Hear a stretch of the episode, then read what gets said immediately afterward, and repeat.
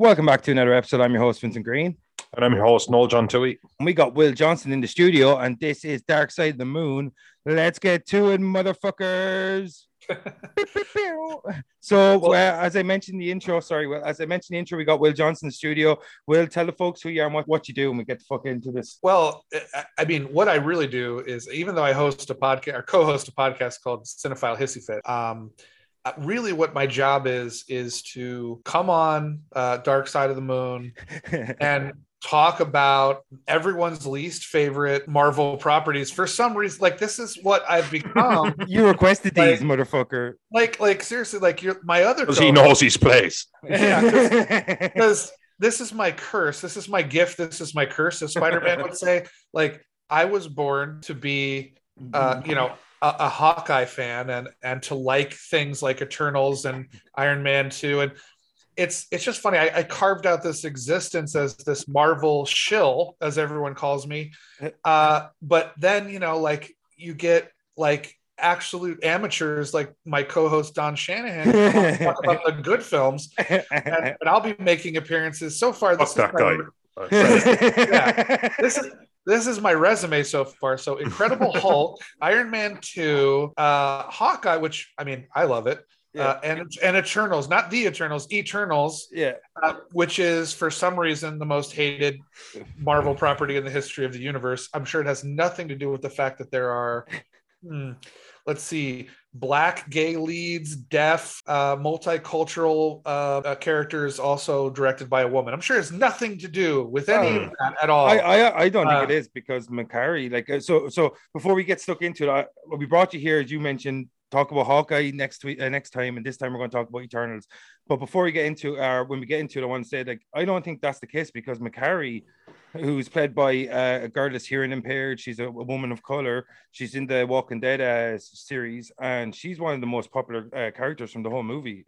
I just think it's a weak movie in parts, and people accentuate the weakness, and that's unfortunate because they can. I think you're both right. I think there was a lot of those fanboys that were just like, oh, the woke this and shit like that. I do. I think that was there, but I also think that it was also not like the greatest property ever. You can't look at this film and went, wow, yeah, this is right up there with like Iron Man 1. And it's just too close to Avengers, I think, because when you have an ensemble cast, it's going to be immediately compared to the previous ensemble cast. You're talking Guardians of the Galaxy 1 and 2. You're talking the Avengers trilogy, the Avengers quadrilogy.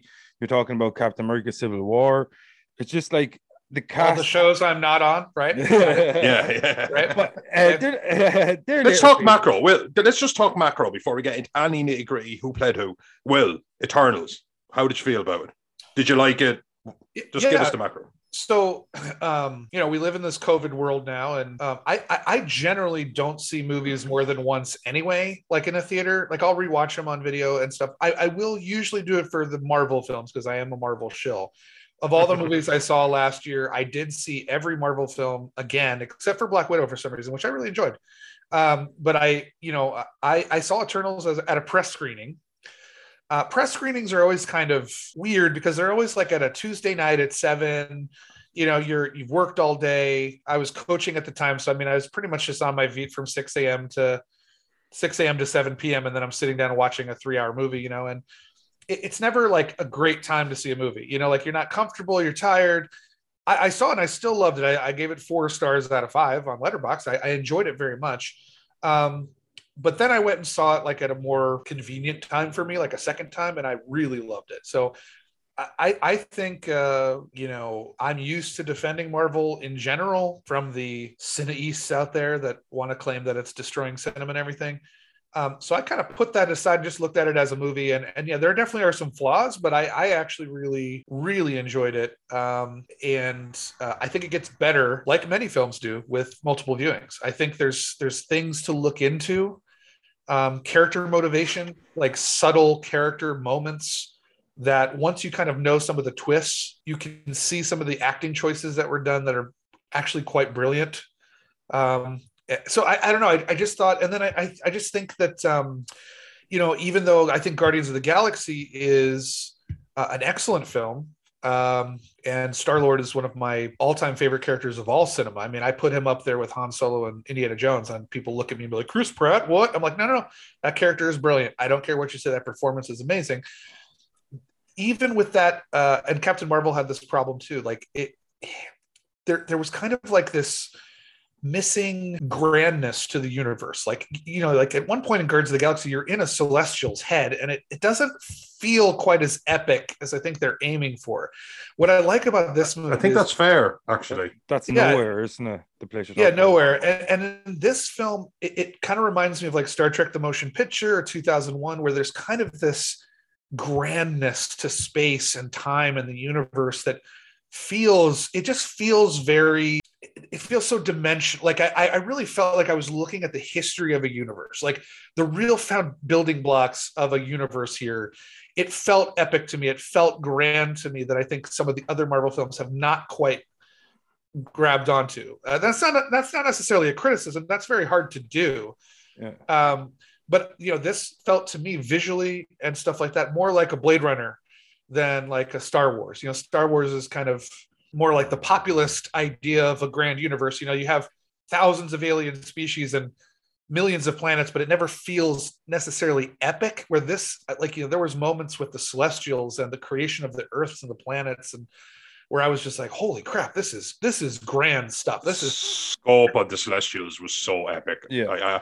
I feel like that's what I've been waiting for with Fantastic Four, Galactus. Galactus, yeah, he's not just a cloud. And, you know, when he showed up, until he just showed up as a cloud, and I just wanted that, like, something that there isn't a missile or a bullet. What's the dude's name? Like the X-Men. What's the big dude's name? The Celestial? Arishem. Sorry. Yeah. Sorry, the sheer epicness of that. I to push back on what you said a little bit, Will, I also felt that the flip side of that was that they were eternal by design, and they had a mission by design. And nothing about it felt earned. And I love that, like, dyed-in-the-wool hero. I love what Wolverine had to go through to become Weapon X. I love what Captain America and Batman and Superman are my three favorite examples. Last Son of Krypton, Parents Dead and Murder Alley, and what have you. They were just kind of there. They arrive. What have you? Then, Steve Rogers fought in World War II, motherfucker. Steve Rogers is one of my top three examples. No, you were like, because you gave the backstory for the other two, so I had to jump on you. Steve Rogers, he can do this all day, man. If I can comment on that, I do think that is the strength of it, in my opinion, because what happens is I think that we have, this is what Marvel does so well, and this is what I think DC struggles with a little bit, is, at least in the Zack Snyder verse, in terms of what, you know, we're talking about with Superman, you know, having motivations and things like that. What I really like is that you have these characters that have this set expectation of what their lives should be, and that discovery that their lives, you know, they don't realize that their lives are on a certain trajectory. They just kind of live their lives and do their thing. So when they find out, especially when Sersi finds out that they're basically just programmed robots. Only Ajak knows. You know, it kind of, let me fix my sound here for a second. Sorry. Ikaris knew for a long, long time.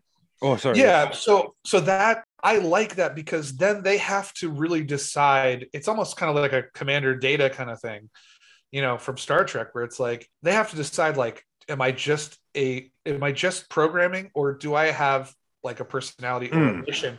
And I like that, because Sersi decides, no, I actually love humanity, you know, like, and Ajax, you know, and this is why it's cool, you know, why you have someone like Kevin Feige in there, like they find a way to tie Thanos and the snap once again, like they've done it with a lot of projects post Endgame, you know, they use that as motivation for why these heroes want to save the planet, you know? And I think the fact that Ikaris, and we're doing spoilers here, but the fact that Ikaris wants to complete his mission, I like that he's almost like a, you know, there's like blind faith, you know, he's just like, hey, I might've been programmed to do this, but I also believe in this. So I see what you're saying, like, but I feel like it's totally earned in the switch, because they realize that they are programmed, that's not for them, and they want to switch that up. Oh, no, they do. They push back against their original, but I thought that was probably the first time they got this identity. Oh, you know what I mean? I see. They're as we would say, God-given talents, but nobody, well, kind of true. Yeah, you know? I don't know what the closest thing you get to an actual God, in all fairness. Like. but they just kind of arrived and they had them. And but you're right. I have to take on board, and I have to walk back when you said, because they did go against what was essentially your prime directive when they were given it, and then they actually did have a decision to make. And in a really long life, it's probably the first decision that they're really truly making. And I do think there is an epicness to that. Yeah. And I thought Ikaris was like. And I like the Ikaris character. I thought him flying off to the sun was fucking dumb. I hated it. I loved it. Bit on the nose. I loved it. I thought it was. Well, it's a bigger thing because it's a tight on the nose though. Definitely on the nose, and that's fine. But they kind of what's going to happen to fall into a lava pit is. Well, they kind of set that up a little bit. They make the on the nose part of it a little acceptable because. They say that story Sprite. Of Ikaris was created by Sprite in the first place. So it's and if we are believing in this programming and 1,000-year-old storytelling, I mean, that would seem like his destiny to be like, look, I fucked up, so I'm going to go fly into a sun. So I don't know. I actually liked it a lot. I know it's on the nose, but what I was going to say is the Ikaris flying into the sun thing, the programming, this epicness, like, this is what I don't quite understand. This is why I kind of half seriously joked about it, being directed by a woman and having all this quote, woke stuff.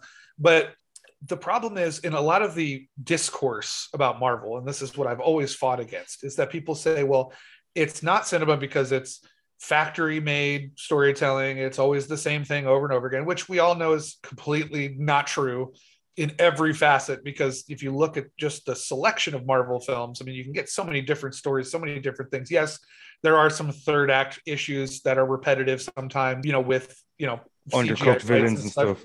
But what I will say is this movie, like, and it does it effortlessly, in my opinion, is solves all those criticisms, yet people still have a problem with it. That's what I don't understand. Like, characters actually die, Ikaris flies into the sun, Gilgamesh is killed.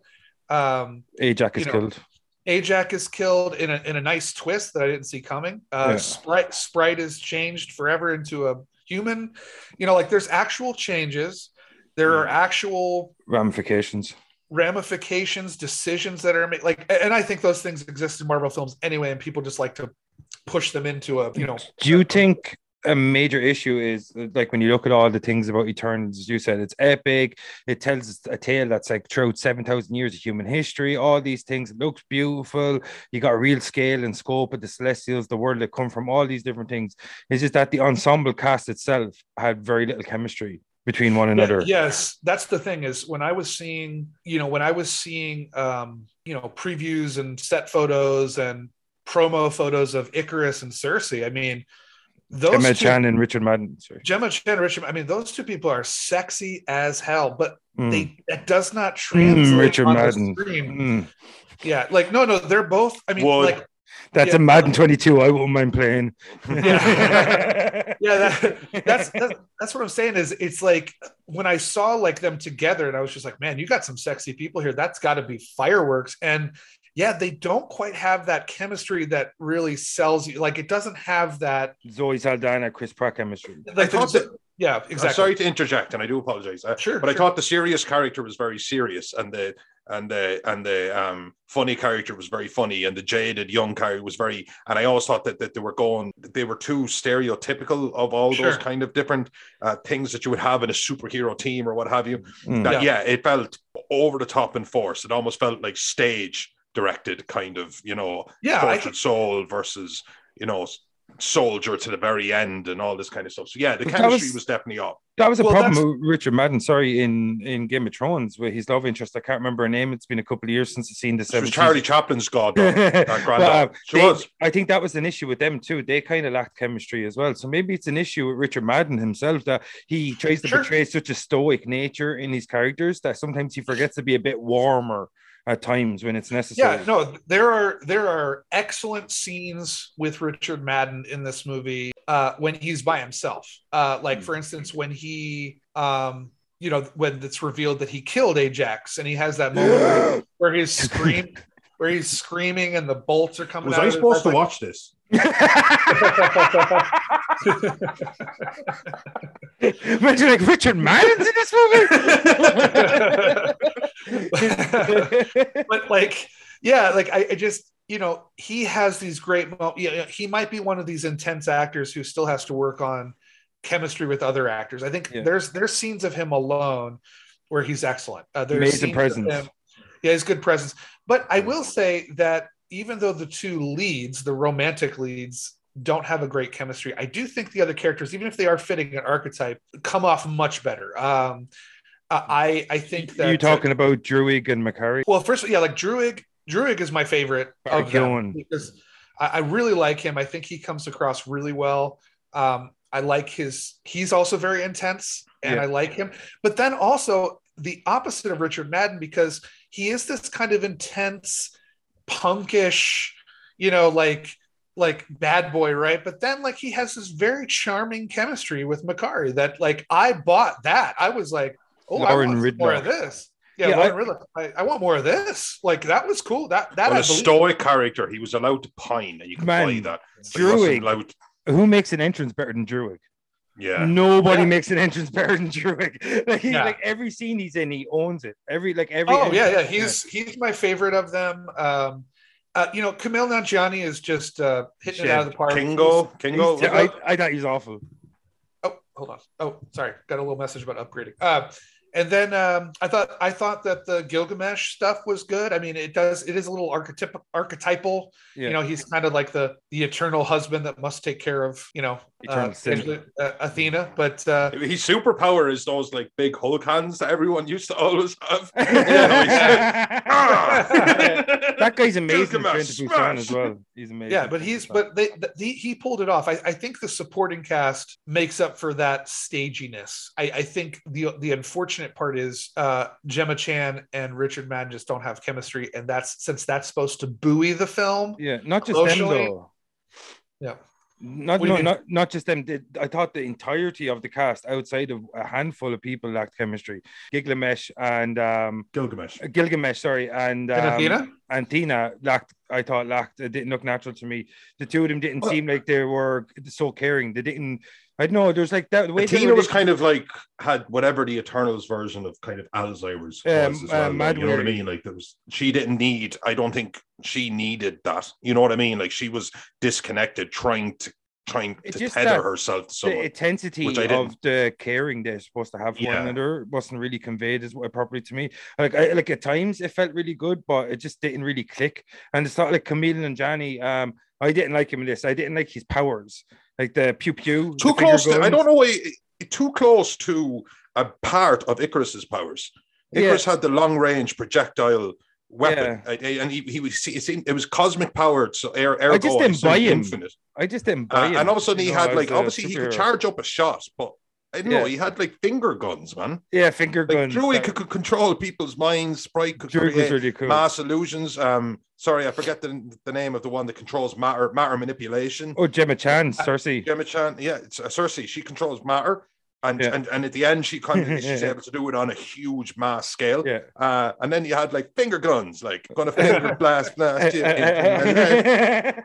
Yeah, no, I just didn't buy him. Like when you Barry Keoghan and Laura. Well, he was the clown, though. He was the jester. You know what I mean? He really was supposed to be the jester. Just the chemistry that they shared was the backbone of the movie. At times when there was really weak moments, the scenes they shared together, Makkari and Druig, really lifted it up. Like when Makkari attacks Ikaris, like that's the first time in the entire movie that I felt stakes when she sees Druig getting taken out of it by Ikaris, and she's just like she just fucking goes straight for him. That's the first time I felt passion in the entire movie. Like I did love that. Yeah, you know, and she just, go ahead. I fucking did not give a shit about the deviants. Did not give a shit. So undercooked. Care. So undercooked. Very undercooked. It went back to what do you call it? A phase one level kind of villain. We haven't even touched on. We've been talking about it for a while, and we haven't even touched on the big bad. The bad deviant. The big bad was really Ikaris, though. Really, wasn't it? Though, you know what? I do. I side act. Really, you know, you're absolutely right. But the side act. Well, actually, to be honest, that ties into my point. That there was this deviant who was evolving and. It turns out that the deviants were actually like a mistake by the same creators and all that. I didn't care. Man, the thing about have no investment in them at all. What they missed about the deviants was the actual similarities they shared with the Eternals themselves. If you look at their trajectories and their creation and their evolution throughout time, that the deviants and this sentient deviant played by, I think, was Bill Skarsgård, that killed Ajak and later on killed Gilgamesh. I butchered his name earlier, by the way. And the way he stole their powers and he was starting to evolve, and he realized that the what's his name, Arishem, had lied to them. And he was just trying to figure out their path, their creation. They just wanted to live in the same way. The Eternals literally came to the same conclusion later on in the movie. So I just thought there was more similarities there than what was actually. Well, that's potential. Like that, and that this is where I think it's a phase one mistake. Yeah. There are two phase one mistakes with this movie. The first one is with that what's called the super deviant, you know, the one that evolves and stuff. Yeah. That is a great idea. And it's very Loki-esque in the fact that if you let that character live and show up in further movies, like the potential there is quite interesting because you have anti-hero potential. Like Ronan. Massive anti-hero potential as well. Absolutely. It's not as if they're like pure evil. If you went through what these, it just wants to live. Like a shark's not evil; it's just going to fucking eat you. Like a deviant was just just something that is simply higher up the food chain. Yeah. And I really love the potential of that. And then they kind of, like I said, with phase one villains, you might have somebody that could seem interesting, but then they kill them off. So that's the first phase one problem. The second one is what you guys have been touching on, is the reason why Avengers works, and perhaps things like Justice, I don't know how your feelings are on it, but in my opinion, in the general opinion, that Batman versus Superman and Justice League and things like that don't work. Snyder Cut was good, but that's it. That's about as much back as you're going to get. Man of Steel is awesome. It's good, relatively speaking. Shut up, Vinny. All right. So anyway, the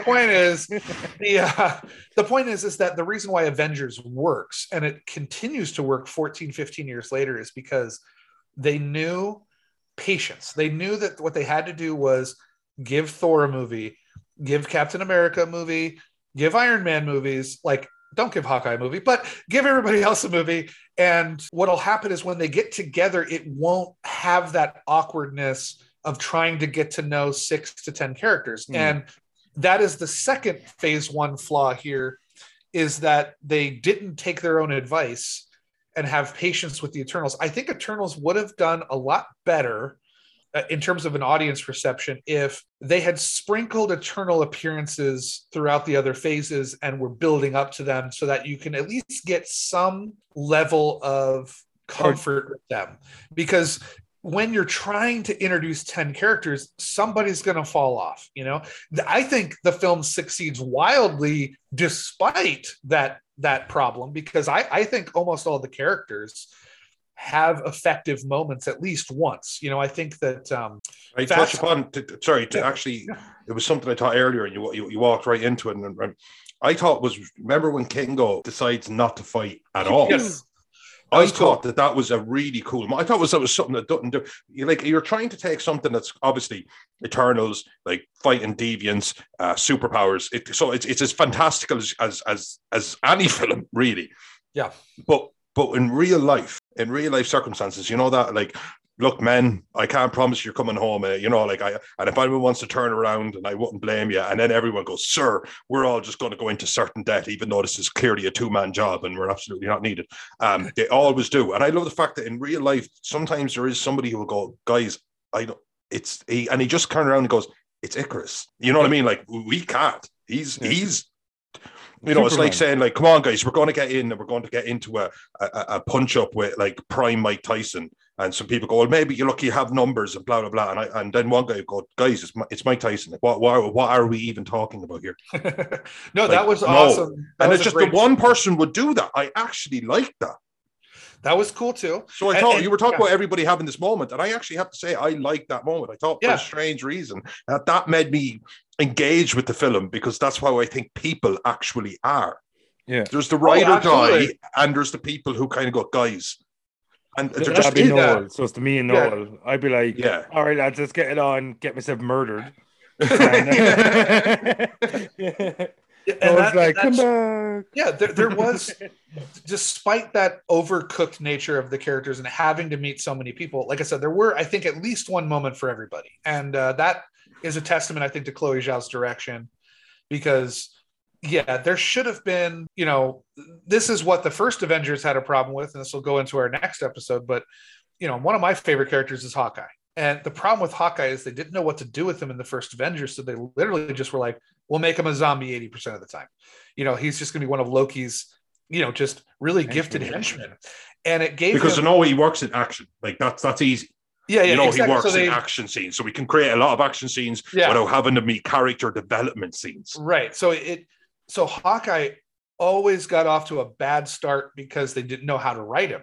They didn't give him at least one moment, you know, in the first Avengers, because he was one of the few characters we did not get to meet. We saw him for about 5 seconds in Thor. And so Avengers was a chance for us to meet that character, get to know that character, and they completely fumbled it. And it took a long time for Hawkeye to Age of Ultron to recover, because Age of Ultron. But that's the problem with that one is Age of Ultron was very clear, and this is why I don't like Joss Whedon very much. It was very clear that they took a lot. Why? Seriously? No, that's not the only reason, but no, but they took. You can. The problem with Age of Ultron, it's my least favorite MCU film, is because it's more of a responsive movie to criticism than an actual organic movie, because there was a number of things that happened in that movie where they were like, okay, we need to have this issue here. People didn't like Iron Man 3, which is ridiculous because it's awesome. So let's just ignore all the character development of Iron Man 3. Hawkeye was underutilized in Avengers 1. So let's give him an over story. Let's go all in on Hawkeye in the second one. Even to the point where they make a joke where, you know, Scarlet Witch tries to hypnotize him and he goes, that's not my thing, because I did that last movie, you know. And then, you know, there was a big argument in the discourse about superhero movies and destruction, you know, like collateral damage. So they make it like a point in that movie to be like, let's get everybody off Sokovia so we can destroy it, you know, like, so like that movie's too reactionary to me. And that's a big issue, but that is what I think Eternals did learn lessons from, because even if the characters are a little undercooked, like for instance, a lot of people were criticizing this and I don't understand why, but to me, the moment with Fastos where he's watching Hiroshima, Henry. And he's just like, holy shit, I might be responsible for this. I thought that was a very powerful scene. Like, and I do like the fact that he is gay without bringing attention to it. Like he shows up, he has a husband and a kid. Their chemistry is really good. Their chemistry actually was excellent. And the characters never comment on it. Like, people talk about this wokeness, right? Like, I remember people after Endgame were just like, oh, well, you had to get the shot of the women all fighting together because it's woke. This movie, like, brings no attention to any of its quote-unquote woke elements. Like, gay couples, being deaf. They exist.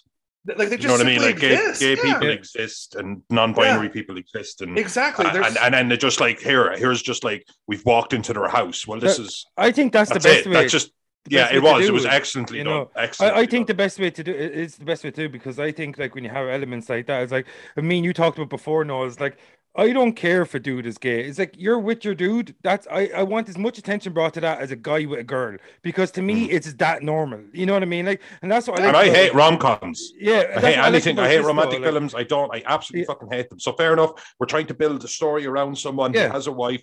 Hawkeye. He has a wife and he has the kids, and you know he's constantly worried. He's constantly, and then right, fine, cool, yeah, because that's the thing. That's you have a daughter, you have a wife, and that's cool. But like, now, action.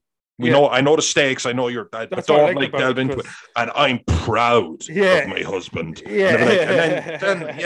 Like, again, I've no issue with it, but I'm not here for it. I'll go to the march, but I'm not here in the cinema for it. And I don't think it's too blatant. I think if this was truly a woke film, like, there would have been more of that, like, you know, Ikaris going, oh, I didn't know you were gay. And it's like, yes, it's very acceptable now in the 21st century to be gay. And then they go on about gay politics for 10 minutes where they bring attention to it. I actually think the fact that it is more so natural and organic.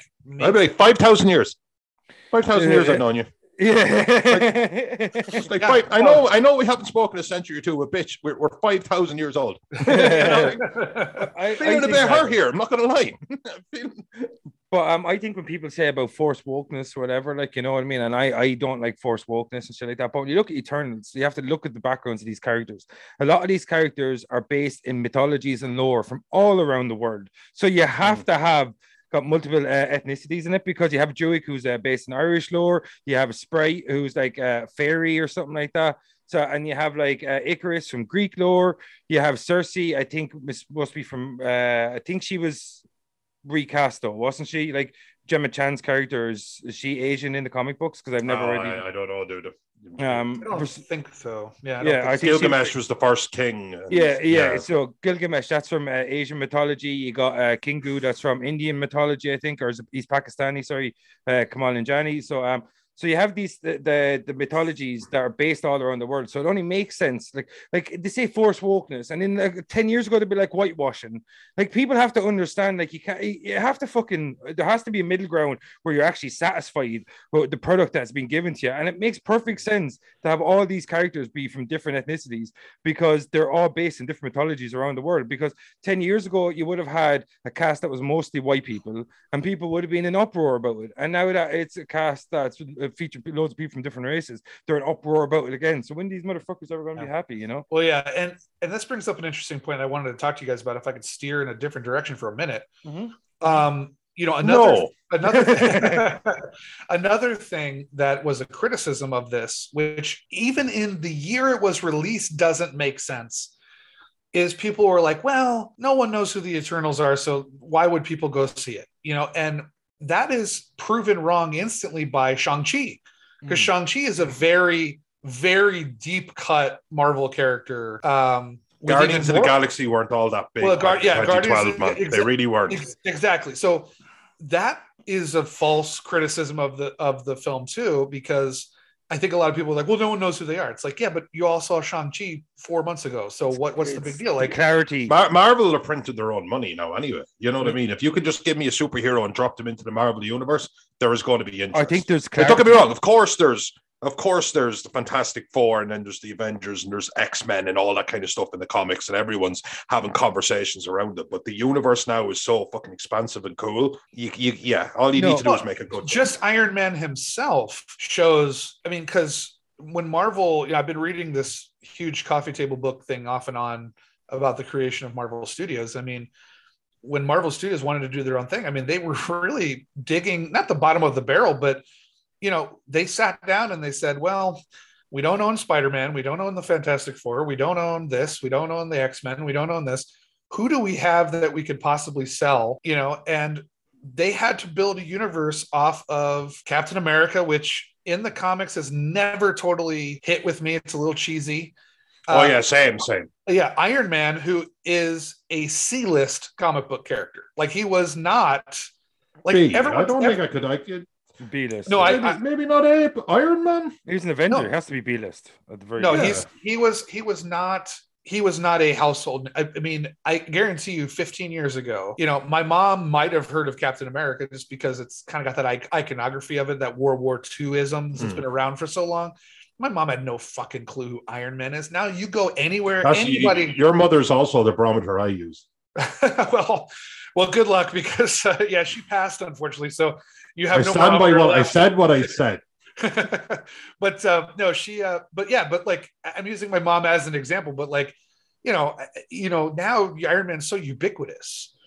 But when it started, I mean, Iron Man was a huge gamble. Everyone was like, how we're going to make $800 million off of Iron Man.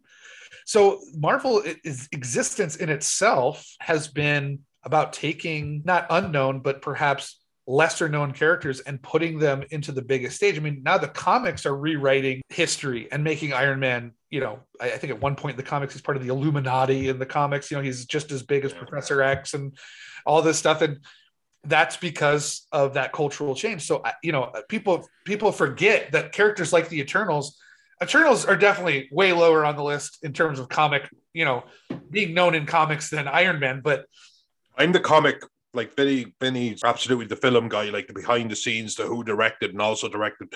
Vinny has me bet, but I've read more comics than Vinny, and that's kind of my.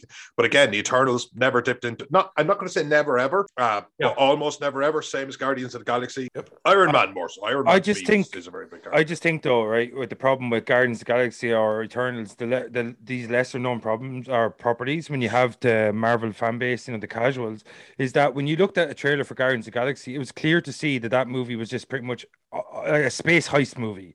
That's what it was. It was going to be like on the run, kind of a heist type movie. You look at Eternals, you watch the trailers. It's just harder to make out the clarity of the tone of the movie. I think when people went in to see the Eternals, that they just didn't understand what to expect, or they didn't know what to expect. So when you went to a Guardians, you knew it was going to be a fun movie. We all saw the trailer. It was going to have these heisty vibes. You know, it felt like we knew what we were going to get when we went in there, even though you didn't know who the Guardians were. We felt we knew what kind of movie we were going to get, even if we didn't know what kind of characters we were going to get. But with the Eternals, when you watch the trailer and you go into the movie, you're still unsure. Like, so I think it was a case of people were just like, wait, let's wait and see.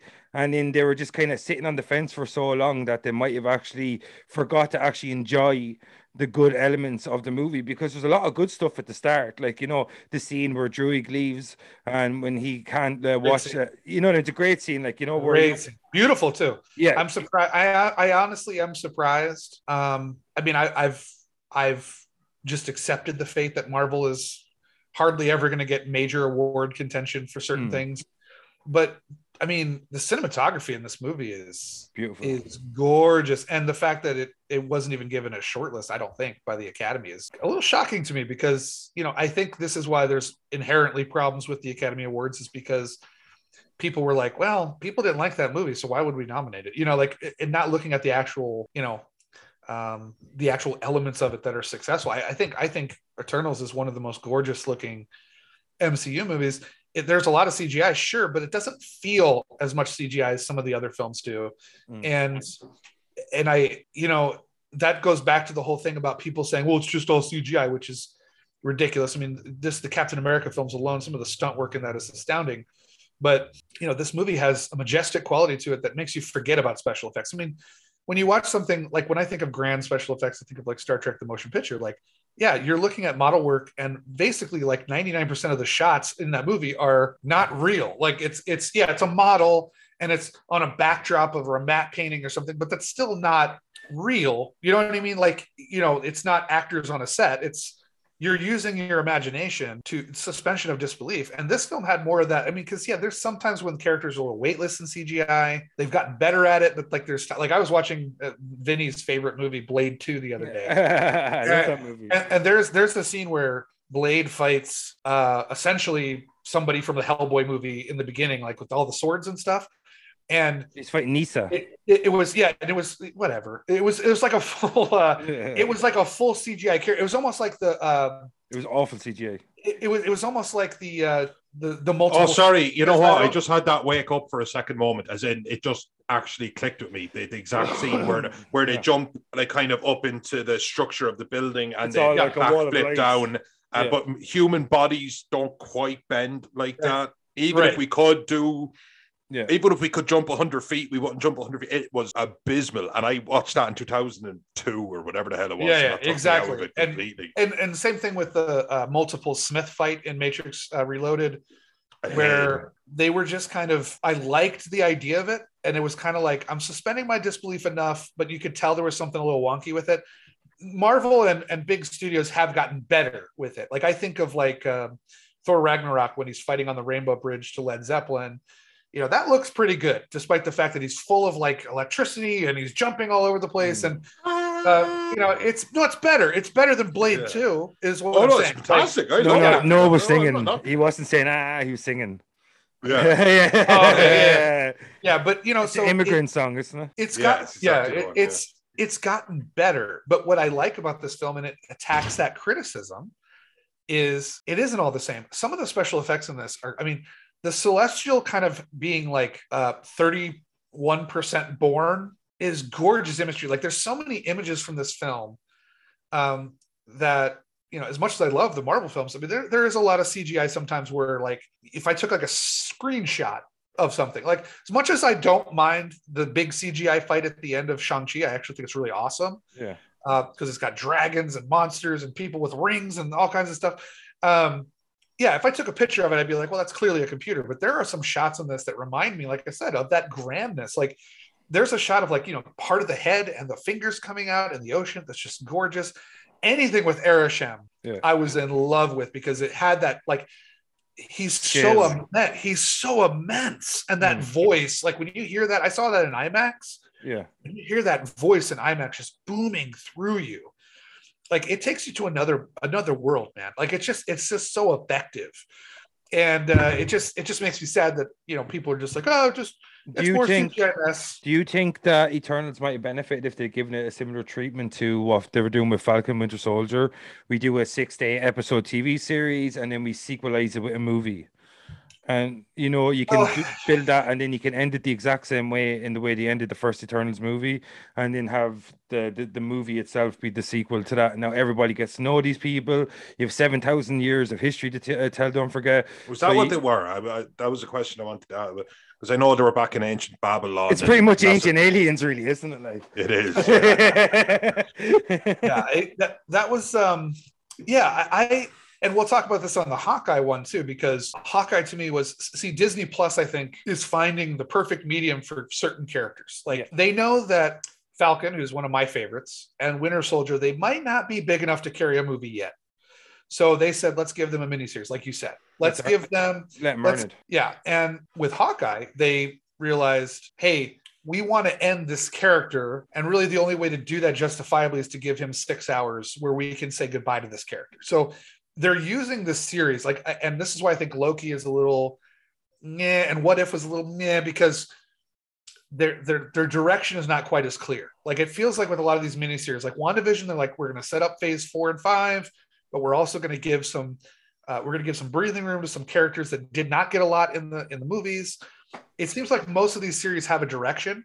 So I think, yeah, Eternals would definitely have benefited from, even if you didn't make a sequel with a movie. You know, they're obviously spending. I mean, WandaVision cost $180 million. So, is that the math? It was 25 or something an episode. Yeah. So what the hell? Why not put that money into a TV series? Give these characters. I actually think Eternals, like, I mean, not being fleshed out was, I think, one of the biggest gripes anybody could have with it. Yes, absolutely. Because what you were stuck with were moments, but not fully realized characters. I think is probably where you're at because. Yeah, would I want to see more of these characters? Yes. I mean, of the ones that survive, which is another criticism. People are like, there's no stakes. How many people die in this movie? And actually, that's the thing. It didn't seem to set itself up for like expand into this like new Avengers.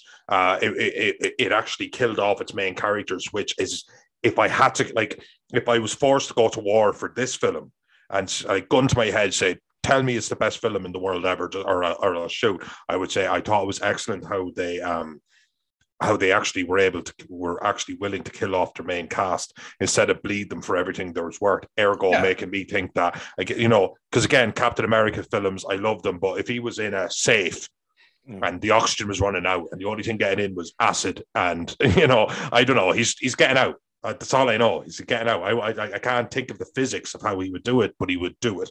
But this, you had the stakes that, as actually some of these main characters are going to die. And I always think it's great when a film does that. But it bottlenecked itself into not. My biggest issue with Eternals is that they pretty much stole their storyline from Final Space. Like, if anyone's ever seen Final Space, there's an entire season where it's about there's a Titan trapped within the Earth. And if it's born, they will destroy humanity and they have to stop the Titan from being born. One of those window smash moments for me just there. But I was watching it and I was like, oh, right, cool. So they've seen Final Space. Oh no, like before we got Throne Stones, I suppose, like I'm not too familiar with these. It could be from the storyline from the early 80s. But I defend Final Space to the death. I love that show. Oh, so would I. As long as he doesn't get any cookies. And that made me think, too, because we're talking about deaths, right? And I think about every major death, other than villains, right? Every major death of a hero or anti-hero, right? They have come back in some capacity. This one felt more permanent. Like, for instance, Quicksilver. It's called the Jean Grey. I'm sorry, but every time somebody doesn't call it the Jean Grey, even though I know it's just, I think she's dead 4 times now, and now she's back because it's a version of her from the past that's now in the present after the time period of which she should have died. Of course, yeah. And I think it's her 4th. So, And even in the MCU, though, Quicksilver dies in Age of Ultron, but they still kind of bring him back in WandaVision, right?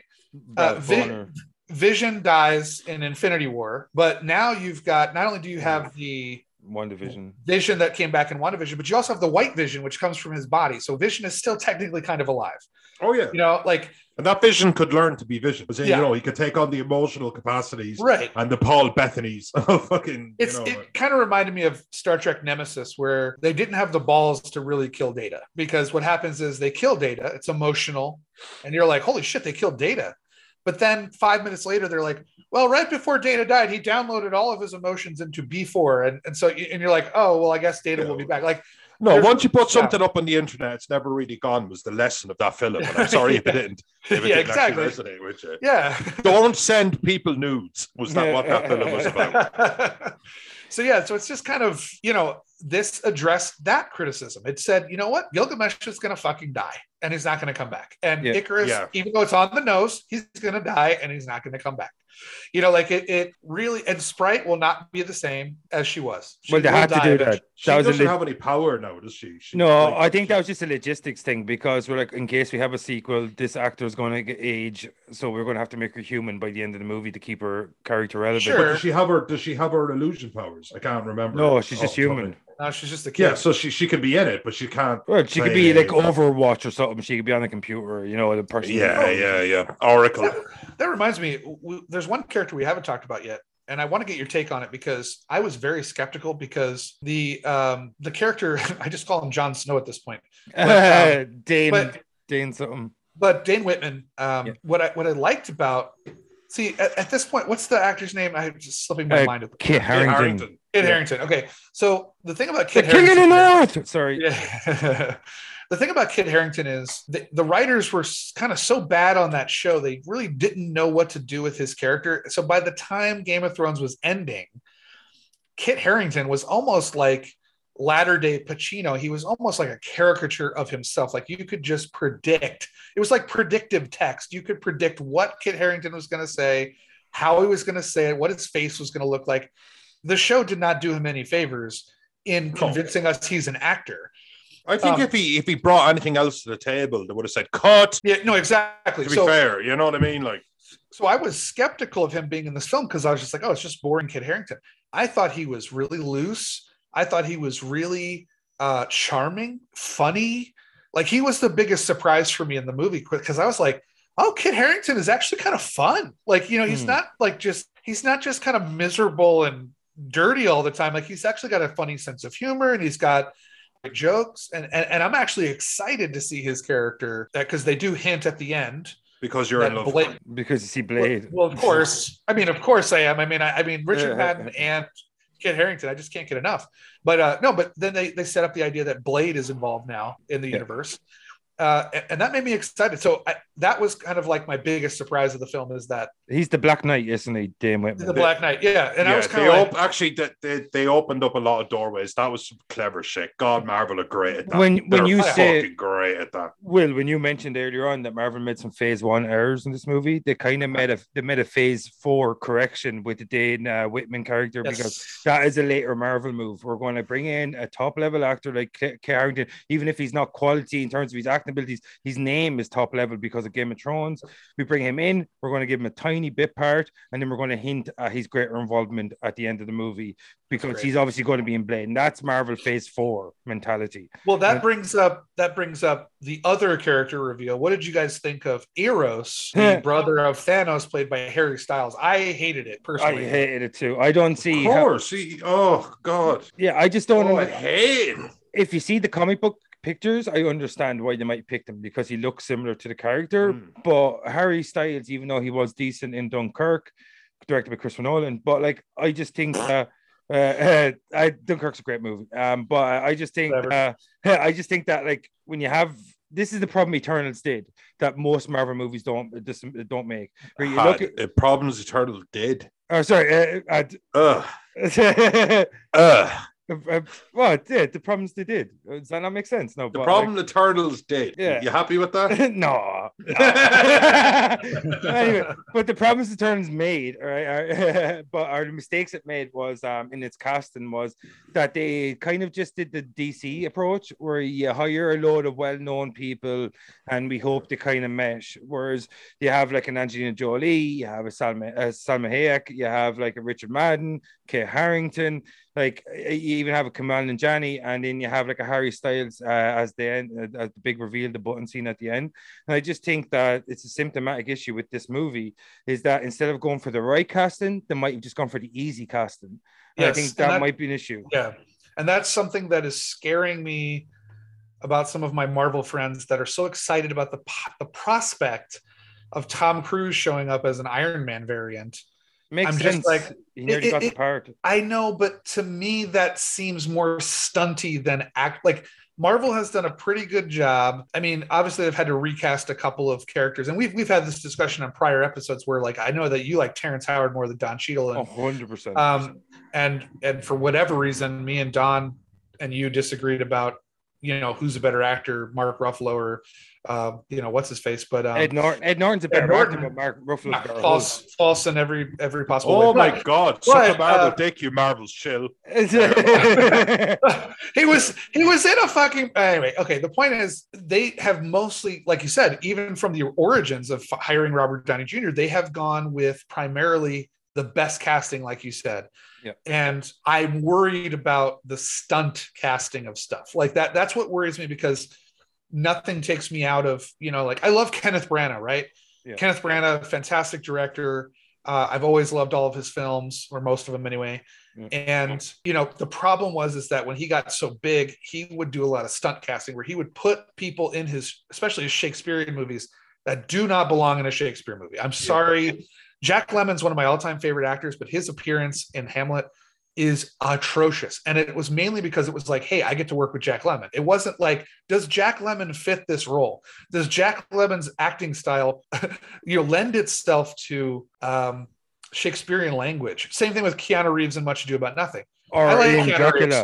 Or in Dracula. Yeah, exactly. Like, it's kind of like, you know, go to the actor's strengths, right? Yeah. And this is where we might disagree a little bit on Ed Norton and Mark Ruffalo. To me, Mark Ruffalo is a more three-dimensional actor in the fact that you can see him in certain roles and hate him, just like you can hate Ed Norton in pretty much anything he does because he's a dick. Yeah. But Ruffalo also has that softness, and I think they needed to redo that for Bruce Banner. I think the Harry Styles thing, I hope, is an aberration and not a sign of things to come. Yeah.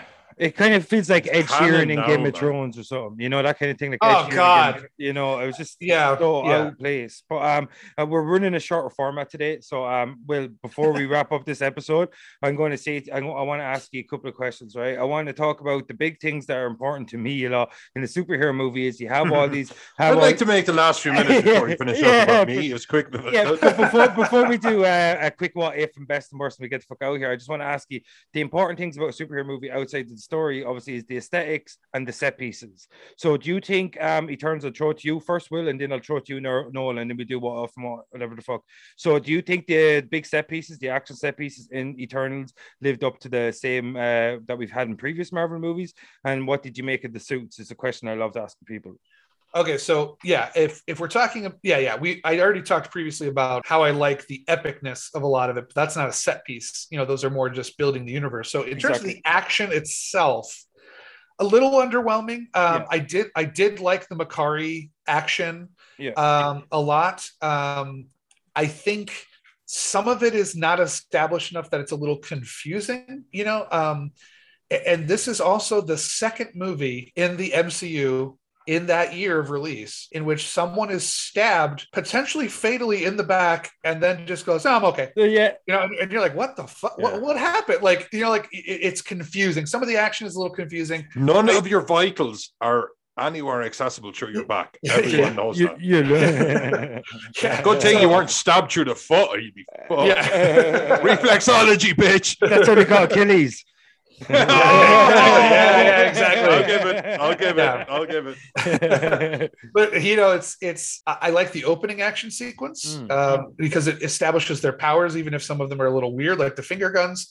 Yeah. Pew, pew, pew, pew. It shows them, because even in the worst Marvel films, and I'm talking pre-MCU, like, you know, like the first Fantastic Four movie, not the one that was made for money, but the one with not Josh Trank's one. No, not that one. I didn't see that one. No, the one with Tim Story, the Ion Gruffit or whatever that name is. Yeah, and Jessica Alba. Owen Gruffit. Even that movie had cool moments where like they would team up with their powers, and it was kind of cool. Like even if the movie's terrible, like the final fight where they learn how to use their powers together is pretty cool. So I do like that opening sequence in Eternals where you're kind of seeing them work together and they're showcasing their powers. But I would say there is a scene both times I saw the film in the theater. I haven't rewatched it on streaming yet.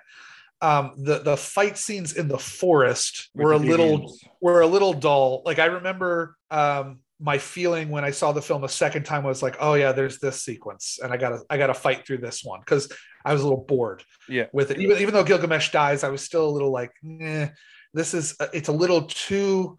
The colors are a little too muted. It's not exciting enough, and that might be Chloe Zhao not being an action director that kind of hurts that. But so I'm gonna give it like I'm gonna say 50-50 on the action sequences. As for the costumes, Marvel always does a good job of making them. I mean, these are probably some of the most ridiculous of them, but I never was like, I've never, every time I see Aquaman or Flash or even some of the Batman outfits in the Snyderverse and even in other superhero films, you could even go to the first Spider-Man, even though I like Green Goblin, and they wisely decided we're going to get rid of that helmet. And we have William Dafoe's face. What? God.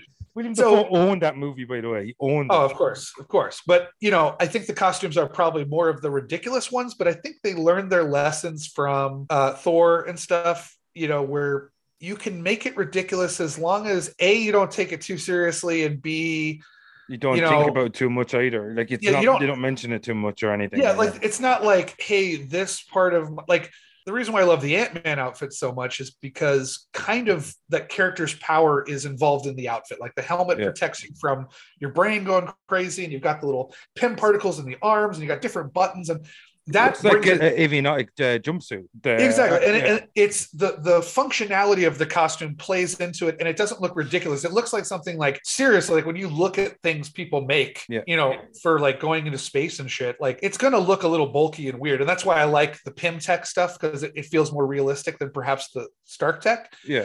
This one, the costumes reflect more of like maybe these ancient origins, and they don't really comment on it. Like there's nothing in their costumes that is essential to the functioning of their powers. Like it's just, that's kind of there.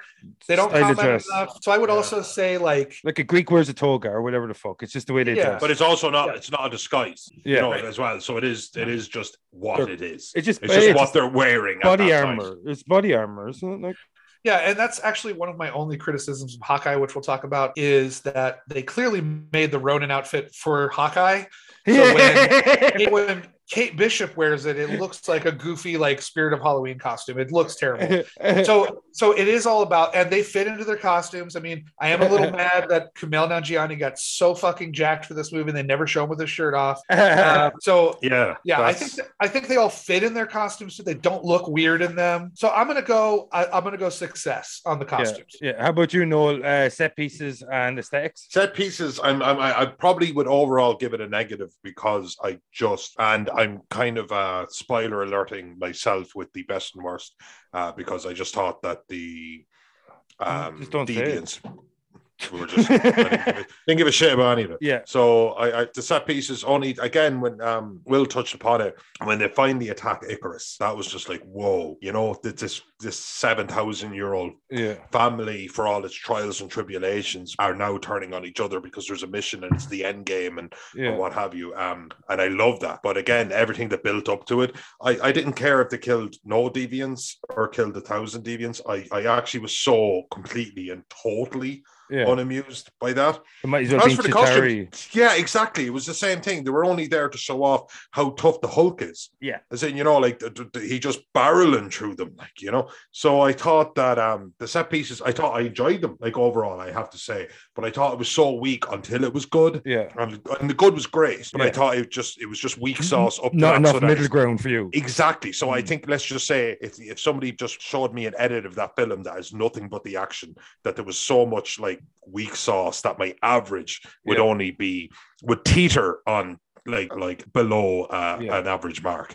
So, but I thought costumes wise, I thought they were fine. As in, I suppose I don't really know how to put it other than I didn't find myself thinking about it one way or the other. Yeah. That was the look. Yeah, they went with, you know, that's that was fine. That's a success in my opinion. And that's a success. I do think that's a success because it doesn't have me thinking about it any. Don't get me wrong, like you see the first time, like, you know, Tony Stark properly gears up, and it's they did such a beautiful job of the engineering, how this metal on metal would transition to compass him. It didn't have that, but that's fine. But I watched it and went, yeah, they look kind of cool. Yeah. And that was it. So I had no great feeling about it if you were to put it under a microscope. But yeah, no, definitely a positive score in that regard. Yeah, no, for me, when it came to the set pieces, I thought we didn't see enough of Makkari. I think they kind of focused too much on the less interest in Eternals and their power sets. Like Dina's cool, but power-based weapons that I know are definitely not there kind of takes me out of the scene, or Pew Pew, like Kingo. I just think that, like, with the set pieces, my favorite one was the climactic one with Tiamat coming up out of the core of the earth, and they have this big battle with Ikaris, and you see Makkari like attacking him after he attacks Druig and stuff like that. Like, I just thought that was the best set piece, and the rest were a bit meh. I'm a bit like Will as well with the far scene. It just kind of happens, and you're like, huh? Yeah. You know what I mean? Like, it's not like the coolest part about was probably Ikaris being held down, and he starts doing these laser eyes. But we saw that in the trailer, so you know, it was one of those things. So they, like, I just think the set pieces were lacking until the climax, and the climax itself was actually pretty good. And the overall score is brought up by that climax quite considerably because it's an awesome climax. Yeah. But looking at it as a whole film, I just think the set pieces lacked, except for the climax. So, but in terms of the suits, I'm just like, it's an alien. Who cares how they dress? It's like me commenting on like a Maasai warrior. Like, who am I to say how they should dress? Yeah, that's a good point. You know what I mean? Like, it's a completely different culture. Iron Man should have a certain look. Yeah, even though, you know, or a Batman, you know, you should have a certain look. The suits were a little bit goofy. Right. Even though they were a little bit goofy, I still like the armor style. And as you said, Will, every actor fit their suit well. Even though I thought like some of the casting was a bit lazy, that they all looked good in their suits. Like Angelina Jolie, that woman's age is the same as Salma Hayek. They looked amazing. They really had a lot of like immensity or something. They had a really lot of presence about them in their action sequences, or just like Salma Hayek holds the camera so well when she's on it. Like, you know, the aesthetics were cool, but they tried a little bit too hard to be cool, and it felt it. So the set pieces, the climax was perfect. The rest was a bit lacking in the aesthetics. I think I could feel how hard they were trying to make him look cool or celestial, or like, you know, it's kind of different. And I just kind of felt it. But like apart from that, like I thought both of them were kind of like a B+C in terms of set pieces and the aesthetics. But like, so I want to rush to the finish so we can get the fuck out of here, so we can go and do. Can I say one thing real quick though about the action? Everybody, this is a public service announcement. Stop writing fucking articles on who's faster, Makkari or the Flash. Oh my God. No one fucking cares. No one cares. They're faster. Whoever's faster would be whoever the writer wants to be faster.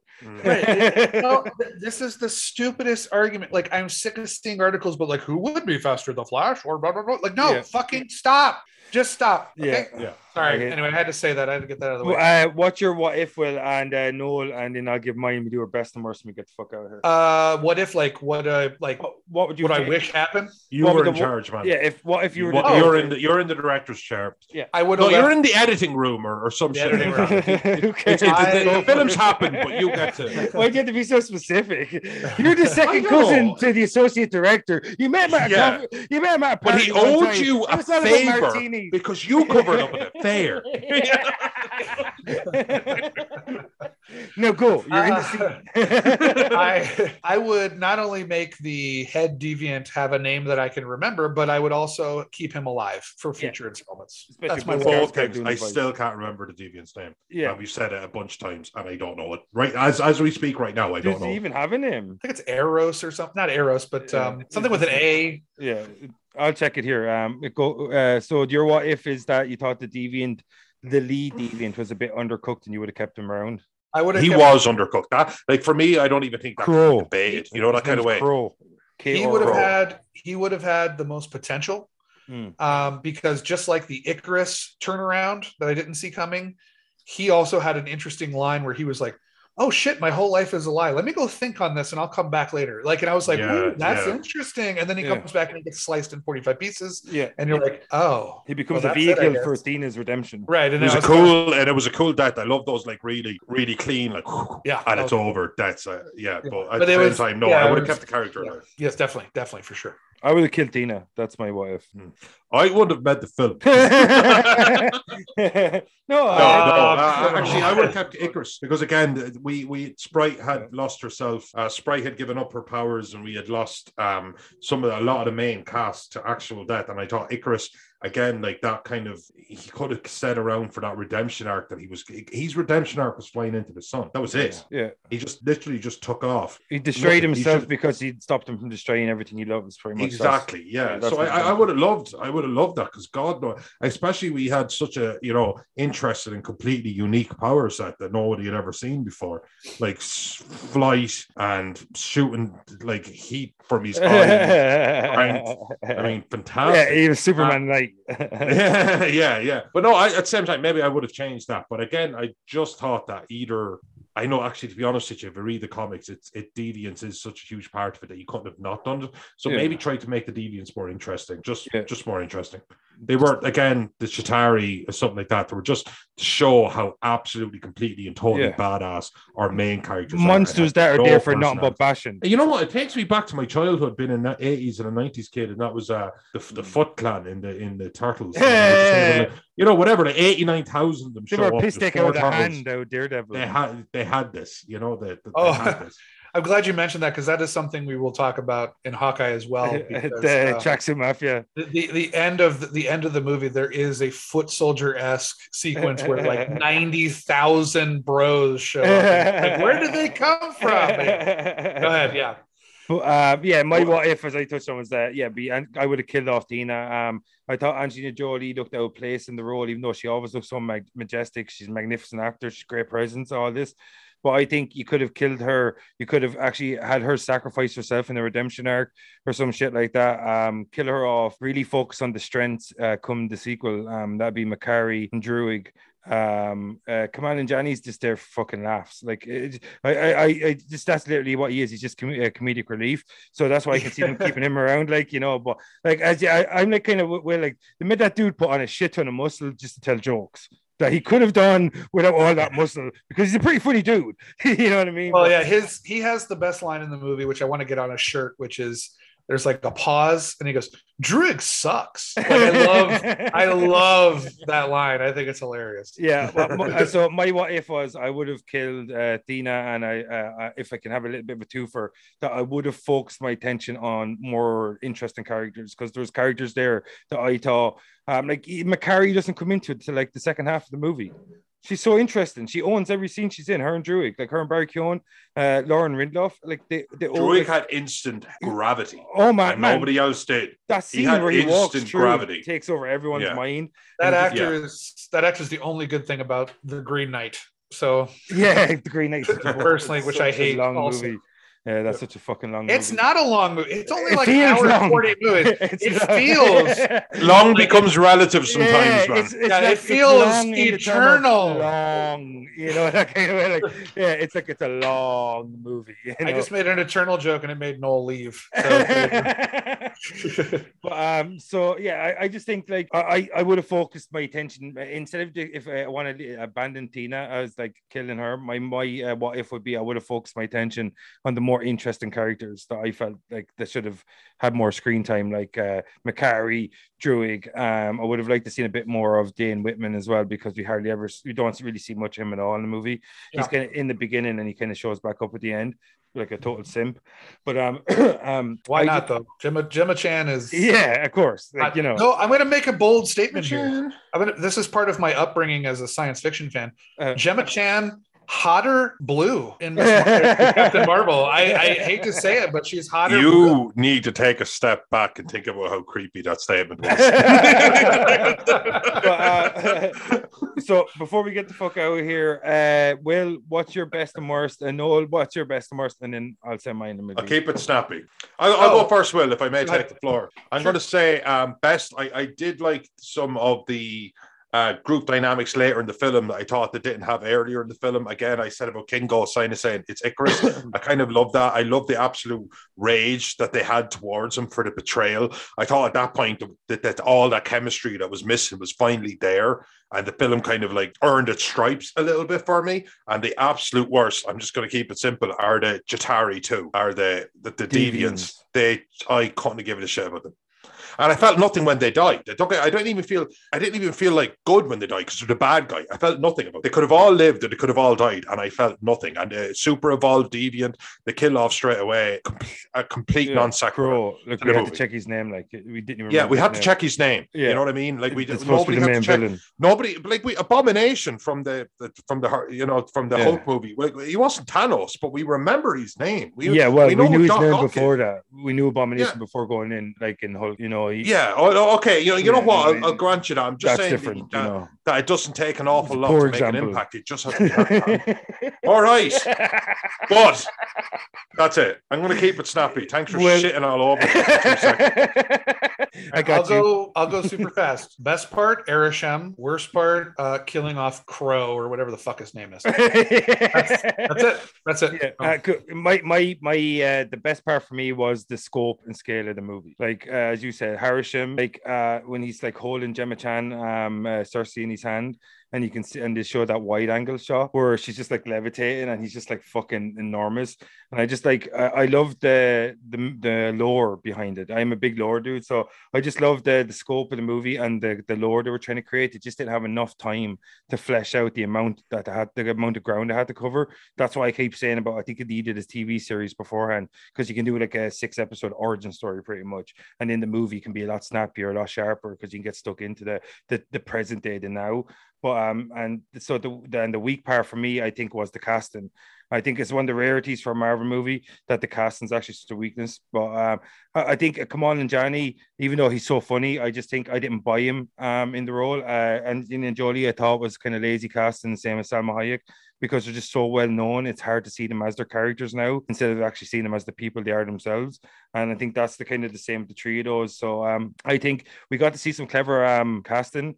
With like I mentioned already, with Makkari and Druig and Richard Madden, I thought was good, and Kit Harington, having him kind of show up. He wasn't used enough, but I think the casting was the weakest part for me, and the kind of the scope of the movie and the mythology they were trying to create around the Eternals was probably the strongest part for me, even though it was a little bit undercooked at times. So that's pretty much my best and worst. We get the fuck out of here, dudes, and we start talking about a bit of Hawkeye. Hey, Hawkeye! Said no one ever but me. So, yeah, we get the fuck out of here. So, all right, folks, this is Dark Side of the Moon. I'm your host, Vincent Green. And I'm your host, Noel John Tully. And that was Will Johnson, and that was Eternals. We'll see you next time, motherfuckers. Peace.